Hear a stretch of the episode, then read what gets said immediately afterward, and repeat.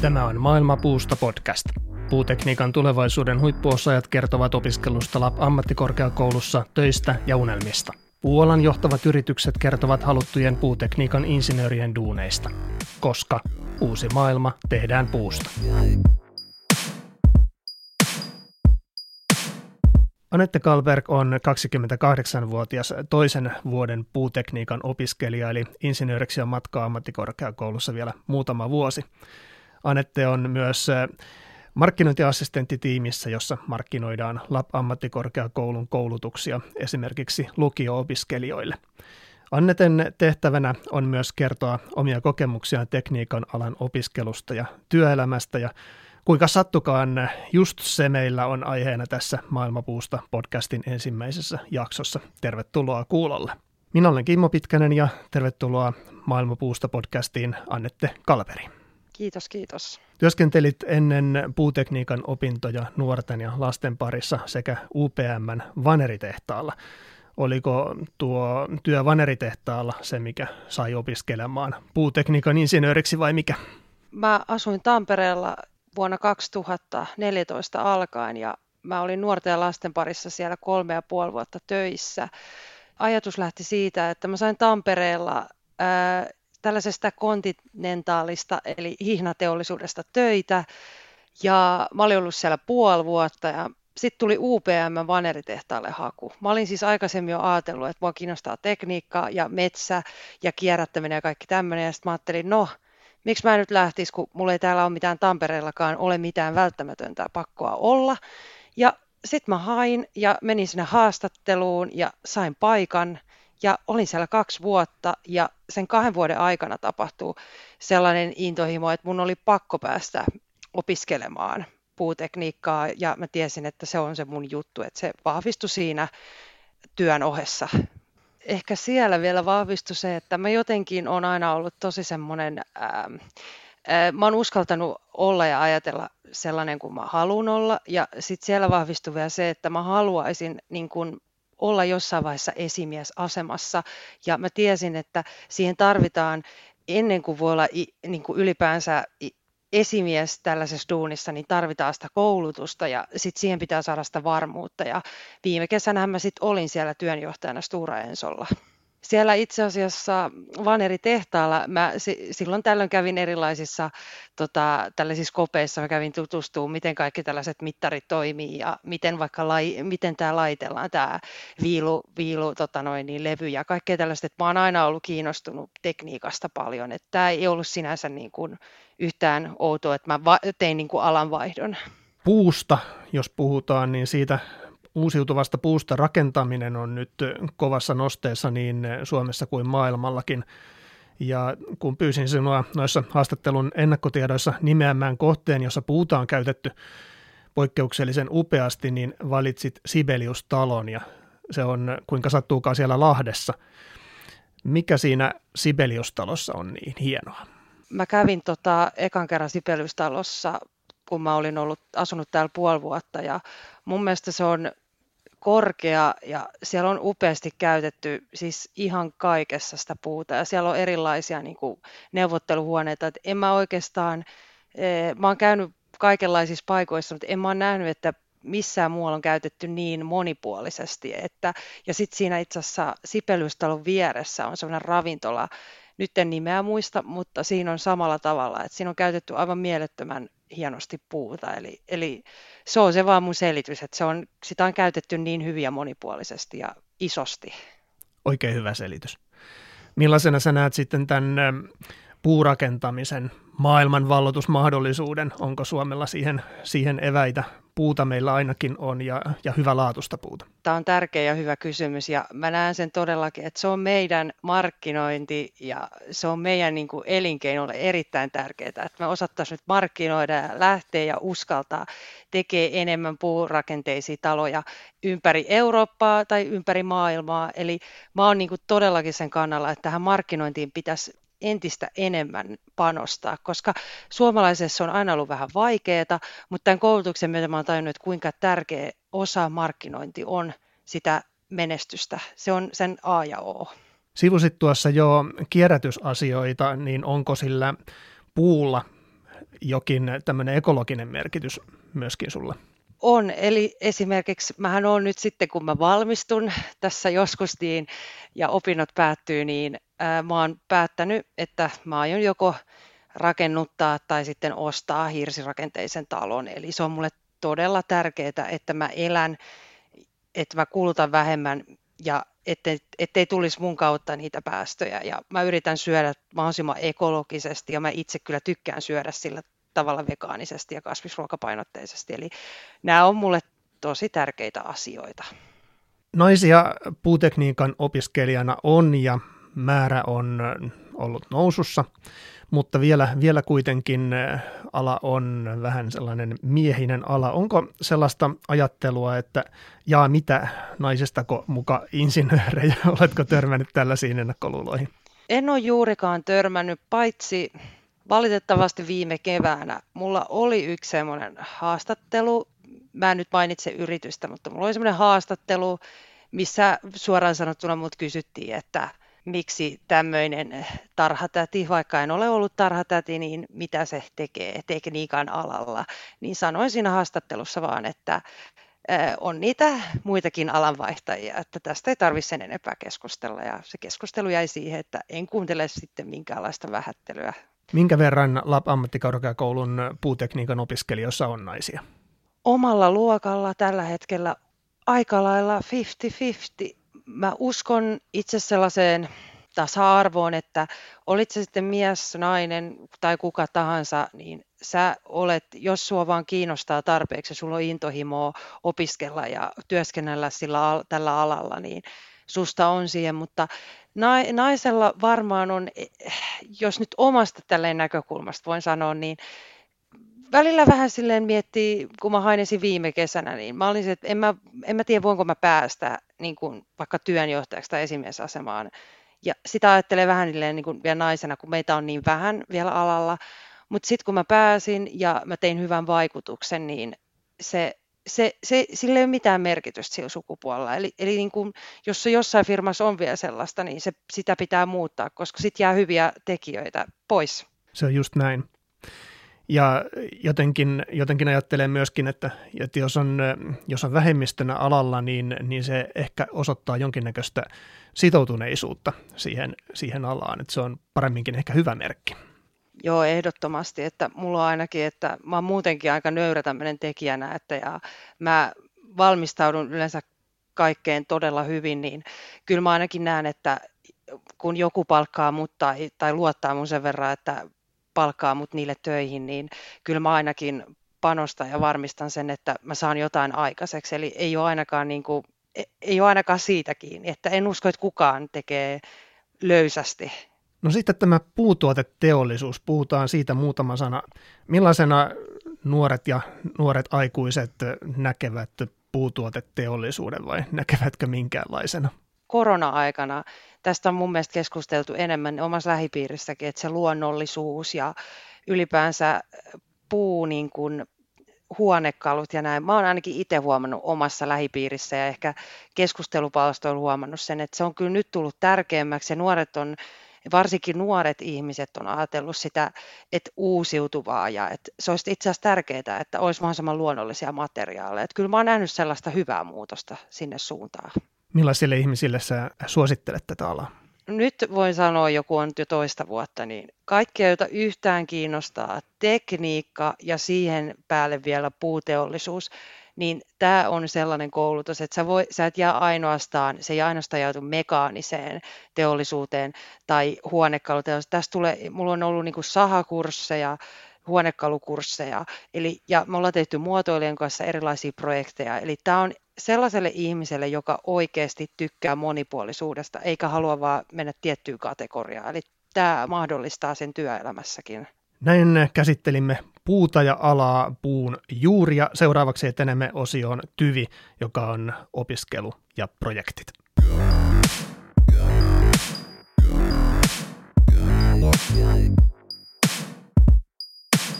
Puutuoteteollisuudessa on paljon kysyntää työvoimasta ja vaihtoehtoja riittää. Joko Anette Kalperi tiedätte, mihin aiot suunnata opintojasi tuota tulevaisuuden työelämää silmällä pitäen? Tämä on mielenkiintoinen kysymys, koska mua tällä hetkellä kiinnostaa mekaaninen ja sitten myös toi sellupuoli ja saha. Ja nyt mä oon itse asiassa hakenut sahapuolelle ekaa kertaa töihinkin.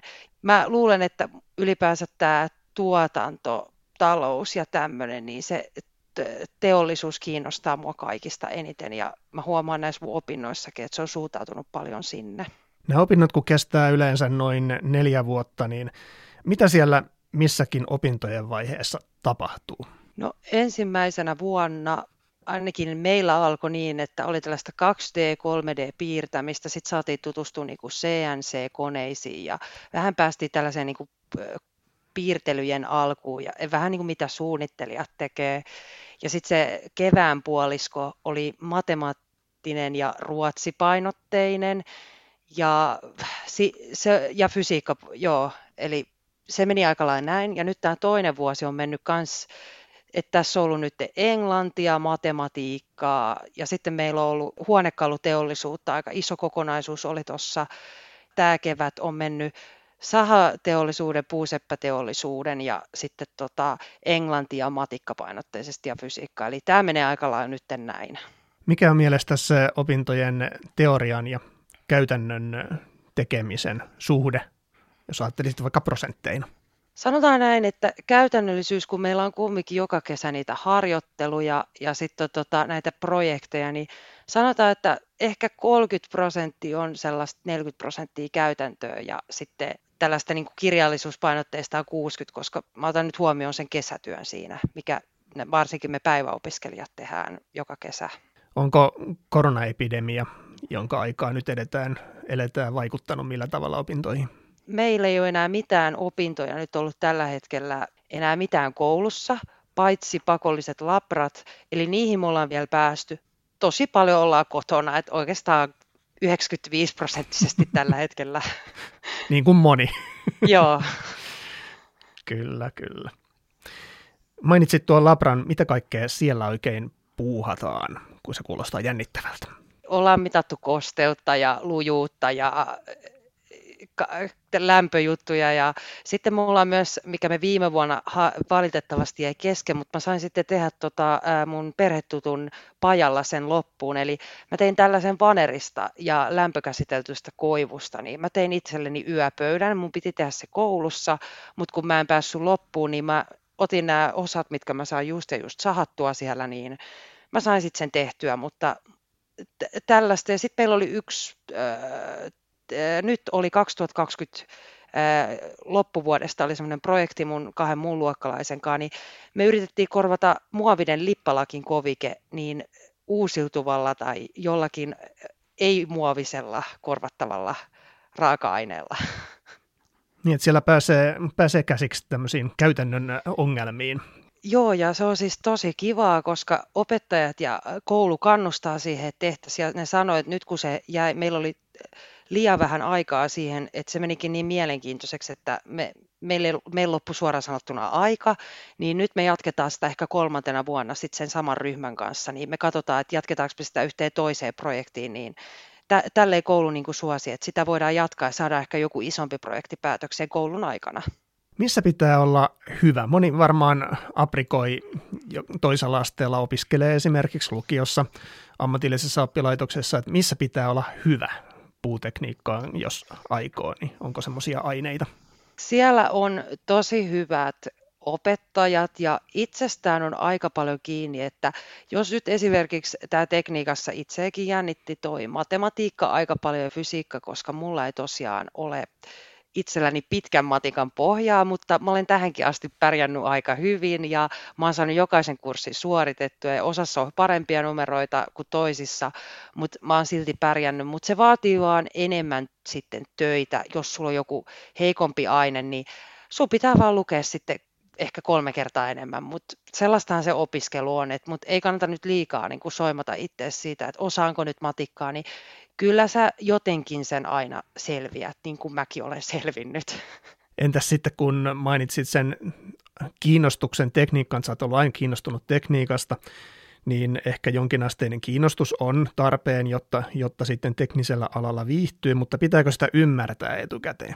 en mä nyt tiedä loppupeleissä, että tarviiko sun nyt hirveästi tietää, koska nytkin tällä hetkellä en mä hirveästi tiennyt puuteollisuudesta muuta kuin vanerista ja vähän eh, hiilinjalusta ja näin, mutta koulussa on sit opetettu ja kerrottu ja mä oon lukenut, niin kyllä ne tulee sieltä ne tiedot myös, että ei sitä kannata miettiä liikaa, että tiedänkö vai osaanko. No entä sitten tuo puu ja sen työstäminen, jos ei ole mitään tehnyt sitten peruskoulun puukässyjen puusta, niin pärjääkö? Mä voin sanoa, että kyllä pärjää. Eli tänä päivänä koneet on niin hienoja, meidän koulussa on niin hienot automaattiset systeemit. Sun ei tarvitse kuin laittaa sinne tota noin, joku niin kuin munkin yöpöydän jalka, niin kone hioo sen läpi ja sä vaan otat sen sieltä toiselta puolelta kiinni ja viet, laitat takaisin. Ja, se, siis, ja ne opetetaan niiden laitteiden käyttö. Eli Eli älä mieti, se on, mulla ei ollut mitään, mä en edes tyyli osannut, mä en tiedä edes tyyli, mä tiedän mikä on sorvaaminen, mutta mä en edes ole ikinä sorvannut, niin siinäkin pärjäsi ekalla kerralla aika mainiosti. Siellä on sitten myöskin siellä Labra-puolella näitä yritysprojekteja, se yritysyhteistyö on aika, aika keskeisessä roolissa, joko näitä on tullut sulla vastaan? Mä oon nyt mennyt sellaiseen ryhmään, missä me tehdään, suunnitellaan kotitoimisto. No niin. Joo, eli se on semmoinen, äh, tämä on nyt hyvin... Kuulostaa niin kuin, isolta.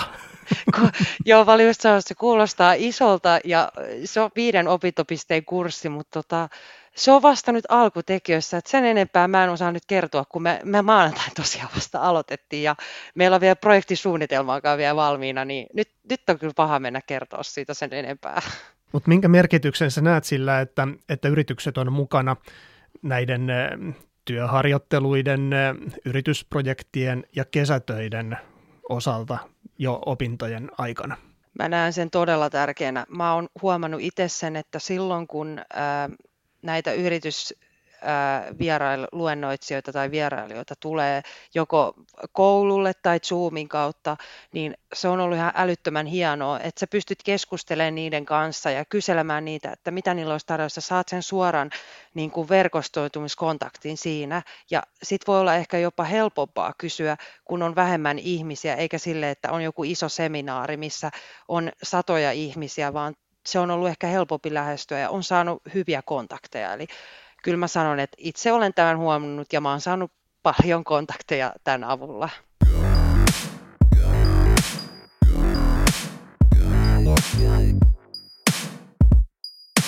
Seuraavana osiona meillä on runko ja puhutaan LAP-ammattikorkeakoulusta ja Lahdesta.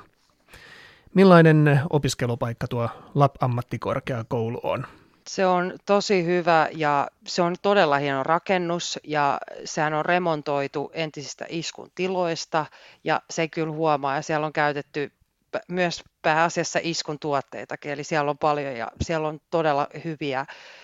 Siellä voi niin kuin opiskelijat varata omia noita neuvotteluhuoneita tai luokkia, ja sitten on sellaisia yksityisiä pieniä koppeja, mihin mahtuu yksi tai yhdestä neljään henkilöä. Eli, ja sitten siellä on vielä kuntosali, hyvää safkaa. Niin se on aika uusi, uusi kampus ja, ja tota, teidän labratilatkin siellä, ne on, ne on ihan erilaiset kuin mitä ajattelee omien kouluaikojen perusteella, kun, kun, kun oli semmoisia vähän ankeen näköisiä, niin, niin siellä, on, siellä on valosaa ja va, vaaleita pintoja ja sitten, sitten uusia koneita siellä on tosi kalliita ja hienoja, että siihen on kyllä oikeasti panostettu ja siellä on tota, ja ne on isot tilat ja vielä kaiken lisäksi meille puutekniikan opiskelijoille, niin on hienoa, että me voidaan esimerkiksi vaneria tehdä siellä. Minkä sellainen henki siellä labissa on? No mä näen sen itse, on kokenut tosi hyvänä ja kannustavana ja opettajat puutekniikan alalla niin on ollut kannustavia ja halutaan, että me menestytään ja on, on valmiita niin kuin aina jeesaamaan ja ja näin, että kyllä mä näen sen tosi hyvänä, no, hyvi, hyvänä kouluna. No millainen opiskelukaupunki se Lahti on? Minkälaisia plussia ja miinuksia? Plussat on ehdottomasti se, että luonto, hyvät mahdollisuudet urheiluun. Mä oon käyttänyt itse paljon näitä lähimetsiä ja tota, mä oon aina kävellyt kouluun. Mulla on tosiaan kaksi ja puoli kilometriä tästä kouluun ja ja sitten vielä toi uimahalli on tullut tosi tutuksi Lahden keskustassa. Ja ylipäänsä ennen koronaa, kun kaikki oli auki, niin mäkin kävin tramppapuistossa ja sitten kahviloissa ja kaikkea, mutta nyt on jäänyt vähäiselle, koska ei, ei viitti käydä hirveästi missään.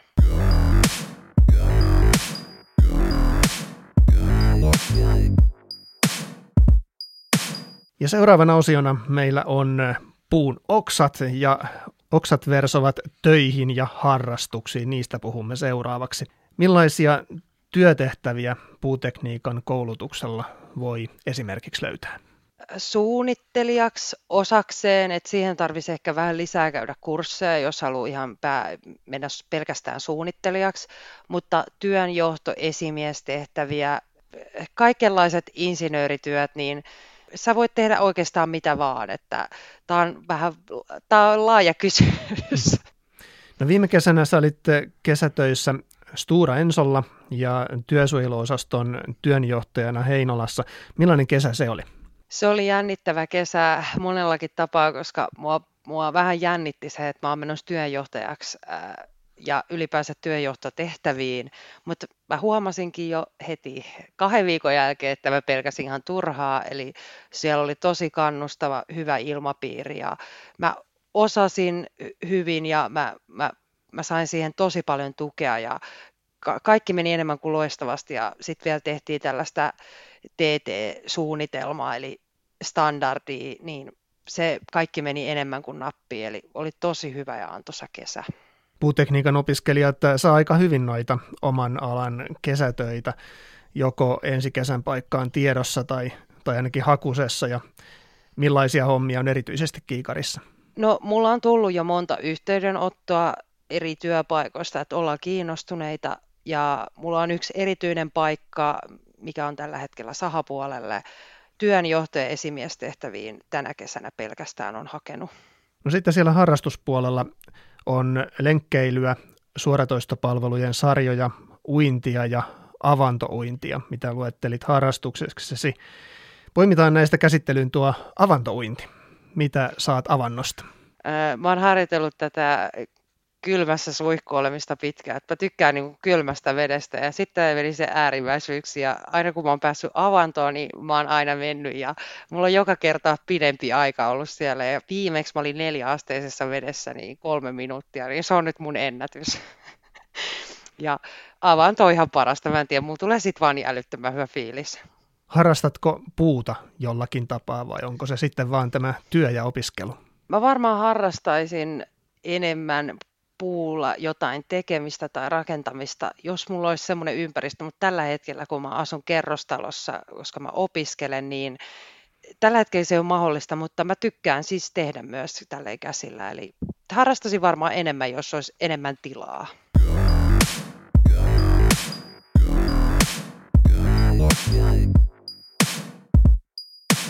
Viimeisenä osiona tässä Maailma puusta podcastin ensimmäisessä jaksossa Annette Kalperin kanssa on Latva, suunnitelmat ja unelmat. Niistä puhumme nyt. Kun puutekniikan insinöörin paperit on sitten aikanaan taskussa, niin tiedätkö jo, mitä tulevaisuus tuo tullessaan?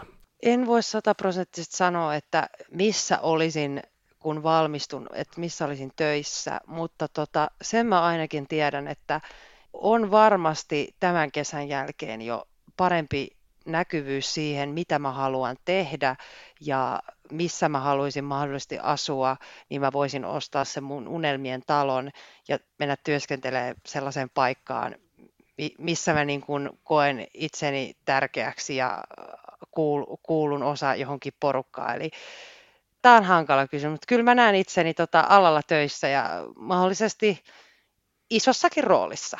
Pysytkö Suomessa vai suuntaatko kansainväliselle puualan uralle? Alustavasti on ajatellut olla Suomessa, mutta jos tulee semmoinen työtarjous ja semmoinen mahdollisuus, että pääsisi käymään ulkomailla jonkin aikaa, niin ehdottomasti on lähdössä, koska se on hyvää kielitaidolle ja muutenkin mä haluan nähdä maailmaa ja mua ei niin kuin, tämä muuttaminen juurikaan hirveästi pelota, niin ehdottomasti voin lähteä kansainvälisestikin tekemään. Entä pelottaako yrittäjyys? Oletko aina työntekijä vai, vai onko yrittäjyys myös optio? Tämä on hyvä kysymys, kun mun koko suku on täynnä yrittäjiä ja pienempiä ja isompia yrittäjiä, ja tätä on kysytty multa ennenkin, niin mä, mä näen sen ehkä enemmän, että mä olen muilla töissä, mutta jos mun tulee nyt joku aivan superhyvä innovaatio, niin miksen lähtisi yrittäjäksi, mutta en kauhean helpolla kun uusiutumattomia materiaaleja lähdetään korvaamaan puulla, niin, niin siinä tarvitaan paljon innovaatioita. Puhuit kehittämisestä äsken, niin mikä olisi sellainen innovaatio, mitä voisit kehittää puusta, vai uskallatko sanoa, koska aiot patentoida sen seuraavaksi? Jaa, tämä on, tää on liian vaikea. Mä en pysty vastaamaan.